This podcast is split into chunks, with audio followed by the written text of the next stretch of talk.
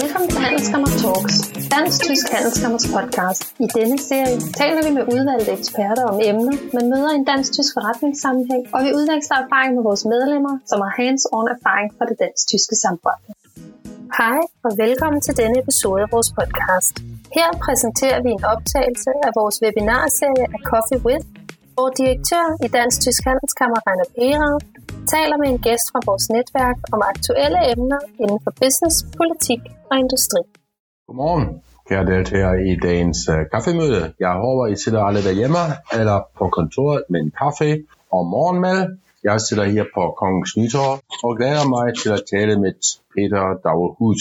Peter er chef for den tyske logistikvirksomhed DACHSER her i Danmark. DACHSER er fra Allgäu, en fantastisk smuk region i den vestlige del af Bayern. Peter har faktisk også arbejdet i hovedkvarteret i en periode. Peter er ikke kun chef for DACHSER, men også medlem i Handelskammerets bestyrelse. Vi har fastlagt tre områder, vi vil tale om. Nummer et er, hvad er det for en størrelse DACHSER, og hvad kendetegner virksomheden? Nummer to, hvad sker der i logistikbranchen, og hvad er de nye digitale og grønne tendenser i branchen? Og så vil vi gerne tale om den øh, næsten, den næste opgæng, øh, om den kommer i gang, og hvor hurtigt det sker. Godmorgen Peter. Godmorgen Rainer.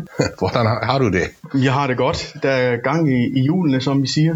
Ja. Der er meget godt at køre med, og, og først og fremmest tak, fordi du vil se mig her i dag. Jeg har set frem til at, at mødes dig. Så fortæl os lige det her om, om DACHSER. Ja, som, som vi alle forstår, det er nok så en familieejet øh, virksomhed, men øh, ret stor for en familieejet virksomhed.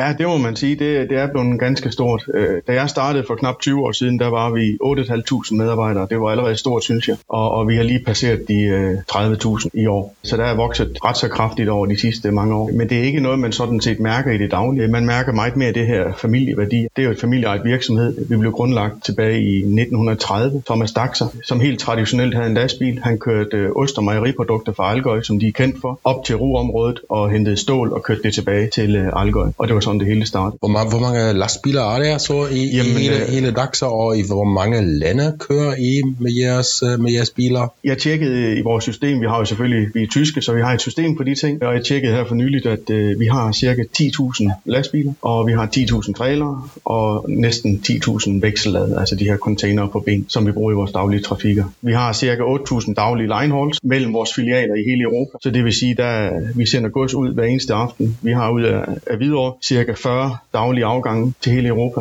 hver aften. Mm. Hvor internationalt er, er virksomheden? Er det, er det udelukkende Europa, altså, I arbejder i, eller er det også den, overseas? Jeg sidder med den del, der har... Øh, Der er landevejstransport, men vi har også luft- og søfragt, så vi egentlig repræsenterer det hele verden. Så totalt så er vi cirka tre hundrede og syvogfirs kontorer. Og med hensyn til, til, til biler, jeg har, har en, en gang lært noget fra en logistikvirksomhed, som fortalte mig, en drittel egne rejfen. Er det stadig der? Nej. Eller ejer I, I flere end en drittel? Nej, det er faktisk modsat.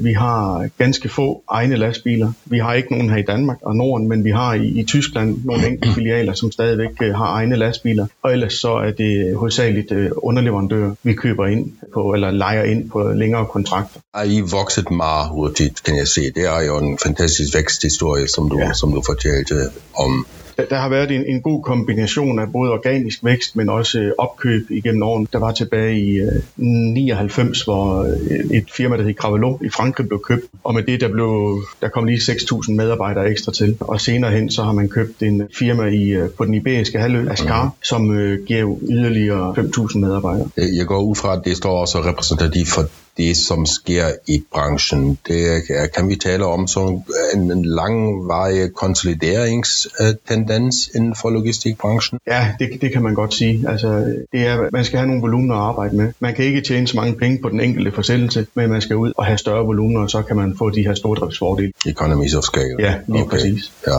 Lad os gå over til vores område nummer to i uh, tendenser i branchen. Og lad os lige starte med det, uh, som, som er afgørende i jeres branche. Hvad er så nøglen til, at, øh, til succes? Nøglen til at drive en succesfuld speditionslogistikvirksomhed? Det er at have et stærkt I T-system, effektive processer, og sidst men ikke mindst, vi skal have nogle dygtige medarbejdere til at, at drive de her processer. Fordi at det at køre lastbilen, det, det kan vi stort set alle sammen gøre. både hos DAXA, men også hos vores konkurrenter og, og markedet generelt. Så der, hvor man skal adskille sig, sådan som vi ser det, det er i hvert fald på, på kvaliteten, det er på I T-systemerne, det er, hvordan du, du integrerer dig med kunderne og kan skabe den her mere værdi for kunderne, fordi at øh, kunderne oftest køber jo ikke bare en transport, men de køber også en service, de køber en, en måde, hvordan man kan vokse sammen på. Vi har mange kunder, hvor vi har langvarige relationer, hvor vi netop gør det, at vi, vi vokser sammen. Vi lytter til kunden, hører, hvad har de af behov, hvordan kan vi hjælpe dem med det? Og der har vi så en, en, et stort I T-system, kan man sige, eller flere I T-systemer, som gør, at vi kan bidrage effektivt til det. Det er, det er selv udviklet, den, ja. den her I T. Jeg kalder det altid typisk tysk, fordi at, øh, de har startet med deres eget dernede i, i Allgäu i tidernes morgen, og det har de udviklet videre på. Og det er stadigvæk den, der i dag, øh, det oprindelige system, man arbejder på, men hvor man så har lagt en ny overflade på, så det er blevet lidt pænere med farver. Tidligere så sad vi jo med den her traditionelle sorte skærm med grøn skrift. Mm. Men igen, når man spørger dem det i Tyskland, så hvorfor vi ikke skal noget nyt eller bedre, så siger de, det virker jo det, vi har, og det gør det også. Og, og der sidder nogen dernede i på hovedkontoret, som virkelig er, er specialister i at programmere det her. Kan jeg forestille sig, at det er svært at skifte et system undervejs? Det er det også, og specielt at skifte væk fra noget, man, man ved, der virker, og mm. er så integreret i, i hele koncernen. For man skal tænke på, det system, vi bruger i, her i Danmark, det er det samme system, som vi bruger i Sverige, mm. eller i Tyskland, Frankrig, Holland, øh, samme platform. Vi har det, når vi har udveksling af elever, det gør vi meget, men så har vi en tysk elev for eksempel på besøg i Danmark i, i tre måneder. Jamen de kommer jo, sætter sig mandag morgen og logger ind i systemet, mm. og det eneste de gør, det er at ændre øh, til, eller, ja, sproget fra, fra tysk mm. til dansk for eksempel. Du sætter jo, at det afgørende er jo servicekvaliteten. Kan du sætte lidt flere op på det, hvad er så kriterierne for kunder? Jeg kan godt forestille mig, at der er punktlighed, men der er sikkert også andre faktorer. Der er også andre faktorer. Du skal kunne lave en ordentlig faktura, som kunderne de kan forstå. Du skal, man skal holde, hvad man lover, og det skal være transparent af det, vi oplever ofte. Så det, vi også sidder og lover i en salgssituation med kunden, det er jo også det, vi bagefter skal levere i, det, i den daglige produktion. Så er det I T-integration, der tæller rigtig meget. Der har kunderne jo også nu fået øjnene op for, at øh, der finde systemer, der kan hjælpe mm-hmm. dem til at gøre deres hverdag lettere. Og der kan vi også godt hjælpe dem med nogle I T-systemer. Vi har nogle egne platforme, vi kan tilbyde kunderne, som mm-hmm. de kan booke via, og på den måde kan de opnå en, en mere værdi. Og så selvfølgelig en høj kvalitet, standardiserede systemer. Så kunderne de ved, om de har en forsendelse til Danmark, eller om de har den til Tyskland eller Holland, så er det den samme måde, de skal gøre det på. Så vi forsøger i samarbejde med kunder at overtage en så stor del af deres arbejde, for at de kan fokusere på deres kerneforretning, og så fokuserer vi på vores. De skal bare have det nemt at håndtere ja. deres, deres logistik. Vi vil gerne ja. gøre det nemt, gøre det effektivt og til den rigtige pris. Der kommer den første spørgsmål, som også ville være mit næste spørgsmål. ja. Det er jo helt klart, det alle kigger på i alle, alle brancher. Alle har sådan en plan for at blive C O to neutral, som jeg forestiller mig er ret svært, hvis man kører, når man så kører dieselbiler. Lige præcis, det har du fuldstændig ret i. Og, øh, men alligevel så, så gør vi, vi har en hel del tiltag og initiativer internt. Det er alt lige fra indkøb af strøm til at det er grønt, for vi bruger en hel del strøm både til vores uh, trucks på uh, terminalerne, mm. uh, bygningerne bruger strøm og så videre. Vi er nu i gang med et større projekt, hvor vi skifter til lithium-ion batteridrevne trucks. De er igen lidt grønnere end traditionelle. Vi har specielt omkring lastbilerne, der er det jo svært at skulle fjerne en dieseldreven lastbil. Der er ikke så mange alternativer lige nu. Så derfor gør vi meget ud af at effektivisere den enkelte transport. Og et af vores nøgleord internt, det er afslastning mm. eller udlastning. Men alle ude på kontoret, de ved godt, hvad afslastning det betyder, fordi det er ganske enkelt at få så meget på bilerne som muligt. Fordi gør vi det, jamen så kan vi også gøre det lidt grønnere igen. Men når det så er sagt, altså vi har vores internationale lineholds, de kører på dieselbiler, men ellers så har vi begyndt i blandt andet Oslo, har vi elbiler til at, ellastbiler til at levere varer. De leverer jeg kun ind i, i bilen. Oslo City. Ja, Oslo City. Hvad var ja. så den sådan, sådan rækkevidde for en sådan elektrisk lastbil nu? De, de er ja, på en dårlig dag firs kilometer, på en god dag måske et hundrede og tyve til tredive kilometer. Okay, det kan man ikke bruge for international uh, logistik. Øh, og det er stadigvæk, når man ser på udviklingen inden for det, så, så var det nogle år endnu, før der kommer noget. Der er noget fra Volvo og Scania mm. øh, og Mercedes, nogle lastbiler, men det er stadigvæk i, helt i starten eller begyndelsen. Vi har nogle enkelte byer, vi har i Prag blandt andet, at vi leverer med øh, elcykler. Ja, ellers så har vi omkring hele vores øh, bygninger og så videre, de bliver bygget så grønt som muligt og, og bæredygtigt. Der står så et øh, spørgsmål til. Hvordan ser du fremtidens drivmidler for lastbiler, som jo, jo det er altså lidt det område? Det ja, det, jeg vil nok sige, altså der er jo meget snak om, om brint lige nu, Og øh, hvis man ser på ja, både nyhederne og lidt af prognoserne, så er, er det meget med, jamen, så bliver det nok brændt i fremtiden, medmindre man, man begynder at få nogle længere rækkevidder på de batterier, altså el-lastbilerne. Mm-hmm. Fordi lige nu er dur de kun til distribution. De er ved at lave nogle koncepter igen på, på længere stræk med, med el-lastbiler, men ja, det bliver el eller brint. Sikkert el eller batteri, det, det bliver ikke til noget en otteogtyve eller, eller tredive, fordi man har jo ikke, men, men det ene er jo rækkevidden, og så er det væk, ja. Og så er det uh, charging time, og det ser jo ikke så godt ud nu for, for lastbiler. Man skal sikkert vente på de her feststof, en, feststofbatterien. Ja, det er en begrænsning lige nu. Okay, så er det, så er det brint. Men er det, er det mange lastbilproducenter? Hvor langt fremme er de så med deres uh, brintlastbiler? Brintlastbilerne tør jeg ikke lige udtale mig om, hvor langt de er. Ja. Jeg ved, Mercedes, de har planlagt launch af en el-lastbil i uh, tyve toogtyve, som skulle have en lidt længere rækkevidde end, end det, man kender i dag. Så, nu kommer der flere spørgsmål. Hvordan fastholder DAXA-koncernen deres værdier med så mange ansatte, så mange lande og ved integration af nye virksomheder? Interessant spørgsmål. Ja, det er jo familieejede virksomheder, der forestiller man sig jo et par hundrede medarbejdere. Jo, jo større det, det, det bliver, og jo flere virksomheder man køber, jo, jo mere svært bliver det også at være, at, at fastholde den her fornemmelse af at være familieejet. Ja, det kan man godt sige på den ene side, men samtidig så har DAXA ved de opkøb, der har været, været meget specifik omkring, hvilke typer af virksomheder de vil købe. Så de har altid købt andre familieejede virksomheder, hvor de her familieværdier allerede lever på en eller anden måde. Så, så det har jo været noget fra starten af, og så har man bygget videre på med DAXAs kultur og DAXAs D N A og de værdier, vi nu lever mm. efter i DAXA. Så jeg synes faktisk, det er lykkedes ganske godt, og det er jo et, et stor del af det for at få det i det daglige. Det er jo ledelsen, der så skal kaskade det ud i organisationen, og det, det arbejder vi meget med. Vi har en meget synlig ledelse også for hovedkontoret. Vi har præcis tredje generation, vores C E O er præcis skiftet fra C E O-positionen til at være formand for bestyrelsen, så vi har fået vores første eksterne C E O. Mm-hmm. Men igen, nogen, som har været kørt i stilling i, i, i mange år, og ligesom kommet ind og fået hele DAXA-kulturen ind under huden, mm-hmm. øh, så den lever videre igen. Ja, jeg forestiller mig, at det er også vigtigt at komme ind i hovedkvarteret, og for at få sådan lidt til den her bayerske familie, ja, fornemmelse. Det er det, og det er helt specielt. Jeg kan huske det, før jeg selv prøvede det. Hvordan var det for dig? Hvor, hvor, hvor, hvor lang har du været i? Jeg var i knap Allgäu? tre år på hovedkontoret. Knap tre år? Ja, og øh, der talte man tysk, ja, dengang. Og du blev så et familiemedlem? Ja, det kan man godt sige. Jeg fik et, et stærkt netværk, fik en masse gode kontakter, og, og ligesom lærte, hvordan DAXA det fungerer, fordi man var så tæt på, på familien dernede. Nu kommer der flere og flere spørgsmål. Nogle taler om godstransport via jernbanen som et nyt fokusområde. Det er jo ikke et område, som DAXA dækker. Hvordan ser du på dette område? Vi har faktisk nogle enkelte transporter, eller ja, linehauls øh, i Tyskland, som blandt andet kører på, på tog. Men ellers, når vi har været inde og set på det, øh, så er vi hurtigere fremme med lastbil, og det er mere fleksibelt frem for med tog. Øh, så derfor er det oftest lastbilen, vi, vi vælger. Men, men når nettet, øh, netværket på togtransporter kan blive lidt mere fleksibelt og udvidet, jamen, så, så er det også noget, man godt kan overveje, selvfølgelig. Der er et spørgsmål om nye regler om cabotagekørsel, hvordan påvirker det markedet? Lige først forklare, hvad det nu er for nogle nye regler. Ja, det er en del, som ikke er fra logistikbranchen. Ja, altså cabotagekørsel, det er jo, når man har en udenlandsk chauffør, som har en transport fra Tyskland til Danmark, og så når han, de næste transporter, han laver derefter, hvis han laver dem inde i Danmark, så er det cabotage. Så måtte man tidligere lave tre stop, som vi kalder det, øh, før at bilen den skulle ud af landet igen. Mm. Og det er her per det første januar blev reglerne ændret til, at øh, man skal registrere det hele i en database ved myndighederne, hvilke transporter der skal køres osv. Og det er, det er lidt omstændigt. Tidligere var det noget, som disponenterne, de sad og disponerede i det daglige, og så kører du derhen, og så gør du det der, og så kører du igen afsted til udlandet. Nu skal du registrere det hele, og det, det gør det lidt mere indviklet. Og vi har hos DAXA valgt at, at reducere kraftigt i det, for ikke at, at, at komme i, i nogle problemer, fordi der er, der er blevet meget overvågning på det og, og kontroller.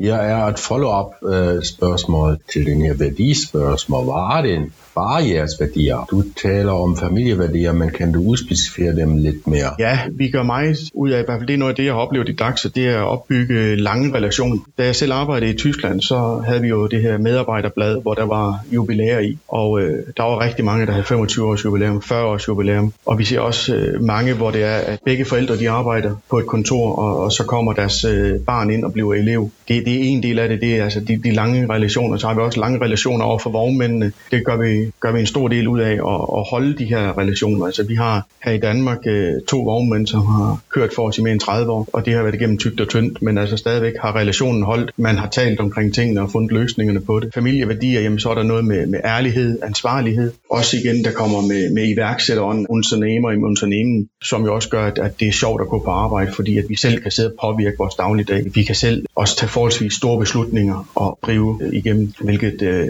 også gør, at man får lidt mere motivation til det. Så har vi et spørgsmål, som uh, ser så lidt trivialt ud, men sikkert altså det, det er så den, uh, den essentielle spørgsmål her. Hvad gør I for at fylde bilerne, og hvordan måler I på det?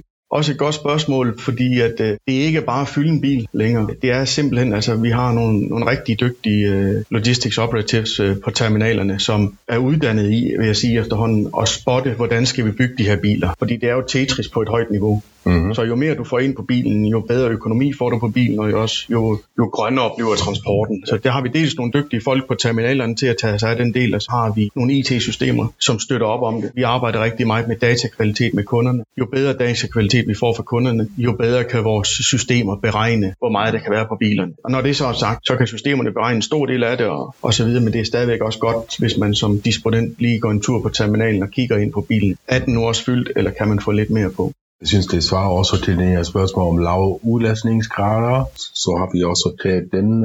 Og der står så et spørgsmål om biobrændsel. Har man ikke droppet det for at blive, blive grønnere? Jo, vi har et projekt i gang lige nu, hvor vi skal køre med det her H V O diesel på nogle af vores distributionsbiler herinde i, i København City eller Storekøbenhavn. Mm. Og øh, det er jo alt efter, hvilken H V O diesel man tanker der. Der findes lidt forskellige kvaliteter af det. Mm. Øh, men der kan du blive helt op til halvfems procent emissionsfri. Så det er også noget, vi gør i. For vi tænker, jamen specielt hvis du kører ind i byen, masser af mennesker rundt omkring, jamen, så vil man jo gerne gøre det så rent som muligt. Ja, kommer der et spørgsmål om søtransport. Meget dansk spørgsmål. Har det et område, I har, I har fokus på? I arbejder jo sikkert med partnere, som... Uh... Jamen, vi har vores egen luft- og søfragtsafdeling, som også sidder her i, i København, i, i Hvidovre. Og øh, så det er også noget, vi har fokus på, det arbejder vi selvfølgelig også med. Men, men inden for Europa igen, så er det ikke så meget brugt hos, hos DAXA. Altså, så er det stadigvæk de gummihjulene, øh, der, der tæller. Det er sendt igennem vores netværk, ned igennem Europa, og opnå de... Øh, effektiviseringer, det kan give, og, og synergier. Der er nogle enkelte transporter, hvor vi har søtransport fra Portugal til, til Danmark, fordi det giver mening der, men ellers så, så er det landevej. Det kommer jo, der kommer jo sådan en fast Fehmarn-forbindelse, som skal, jo skal betyde noget for, for trafik, for, for logistik. Hvordan vil det påvirke branchens tendenser for retning og jeres? Det, det første, der, der selvfølgelig er vigtigt, der, det er, hvad kommer det til at koste. Vi er jo en branche med, med lav, lave marginaler, så, så, eller marginer, så vi skal jo hele tiden se på vores omkostninger. Så, så først og fremmest, hvad bliver omkostningen for det? Hvad bliver køretiden på broen, tunnel? Og så kan det selvfølgelig godt være, jo, at det kan gøre en forskel senere. Vi har mange biler, vi sender via Jylland ud og Storebæltsbroen. Så har vi mange biler via færgen, både Rødby Putgarden og Rostock. Og vi har så småt begyndt at se på, hvad muligheder kommer der at gå via en Femern-forbindelse. Så gælder jeg på, at I optimering skal gå i gang, når I så kender priser til det, og også ja. Forholdet der over Femernbælt. Hvis, hvis der stadigvæk er færre, så er det jo en alternativ, så man har så ja. den, den vej gennem Storebæltsbroen eller Jyllandsruten, mm-hmm. så kunne man have færre, og så kunne man have en fast forbindelse. Ja, altså det, det kommer meget afhængig af, hvordan den enkelte, øh, altså der er jo rigtig mange linehauls og linjebiler, der skal køre ud hver dag, og når man har, altså dem sidder vi jo hele tiden og beregner på, hvor langt kan de nå på deres køretid, og mm. kan man hente noget køretid på at gå via en Femern-forbindelse, så, så er det noget, vi vil overveje. Men, men det hele, det kommer frem til, til kalkulation. Der kommer et nye spørg- spørgsmål ind med hensyn til uh, særkørende lastbiler. Det bliver, bliver jo udskud og udskud, for det der er nok ret svært, ja. den, her, den her del af artificial intelligence, men hvad var jeres status på det internt? Hvad siger man på Daxer? Status er lige nu, at vi ikke begyndt at se på selvkørende lastbiler endnu. Vi har stadigvæk brug for en, en chauffør mm. til at sidde bag rattet. Når det er sagt, kunne man måske godt forestille sig i fremtiden, når der er en, en sikker teknologi til det, at man kunne på nogle linehauls gøre det. Efter alt, man, man læser om, om selvkørende biler, så tager det nok, var det otte eller ti år. Ja, det, det, det var lidt endnu. Vi har en afdeling, som sidder, altså en research and development afdeling, som sidder og forsker i de her ting, og hele tiden har forsøger i hvert fald at have fingeren på pulsen, hvad der kommer af, af nye mm. impulser fra markedet og mm. af teknik. Men, men selvkørende lastbiler er der ikke været noget med endnu. Så har vi den sidste del, det tredje område, er jo konjunkturer. Hvad kan I se fra jeres kunders side? Hvor fyldt er jeres deres biler, og hvad er I personlige konjunkturprognose her for, for Danmark? Jamen, det, vi har det stabilt lige nu. Der var efter corona selvfølgelig et dyk. Nu synes vi, at mange af vores kunder de er kommet tilbage på de samme godsvolumener, som de havde før corona. Mange kunder har faktisk fået mere gods, så vi har oplevet en vækst, hvilket vi selvfølgelig synes er positivt, at der er mere gods at køre med, og det, det kan vi godt lide. Vi kan se, at mange af vores kunder, som har haft levering til do-it-yourself, de er vækstet rigtig meget, fordi folk har været hjemme og haft tid til at, at renovere og gøre ved, ved deres hus. Så kan vi se, at kunder, der har leveringer til detailhandlen, de står sådan lidt i, i starthullerne nu og venter på, at uh, lockdown den bliver åbnet mere op i hele Europa, og at uh, butikkerne begynder at åbne mere. For så kan vi se, så bliver der i hvert fald et behov for transporter ud til deres butikker. Hvad tænker du er branchens største udfordring på den mellemlange bane? Der er selvfølgelig en, et stort område af den grønne. Alle de grønne ting, kan man sige. Bæredygtighed bliver en udfordring. Det bliver også en udfordring at finde kvalificerede medarbejdere. Det oplever vi tit, at når vi, når vi søger nye folk, at, at finde dem med de rigtige kompetencer, det er også en udfordring. Vi kan se det også, når vi søger elever, at øh, der er ikke så mange, der søger som tidligere. Så det er i hvert fald også at holde i hvert fald branchens, holde det interessant, også for de unge mennesker at komme ind i. At det er ikke bare dieselås og, og store lastbiler, men det er altså også øh, I T, teknik, systemer, man skal arbejde med. Famous last words. Mange tak, Peter, for en fin samtale, for at tage os gennem, gennem logistikbranchen og forklare lidt, hvad det er for noget. DAXA fra Kempten i Allgäu. Mange tak til jer alle sammen for at være med i dag. Vi sætter pris på jeres feedback som altid. Mange tak, og have en god dag. Tak, fordi du lyttede med. Hvis du har lyst til flere indblik i den dansk-tyske forretningsverden, kan du abonnere på vores podcast eller kigge forbi på vores hjemmeside på w w w punktum handelskammer punktum d k. Vi høres snart igen.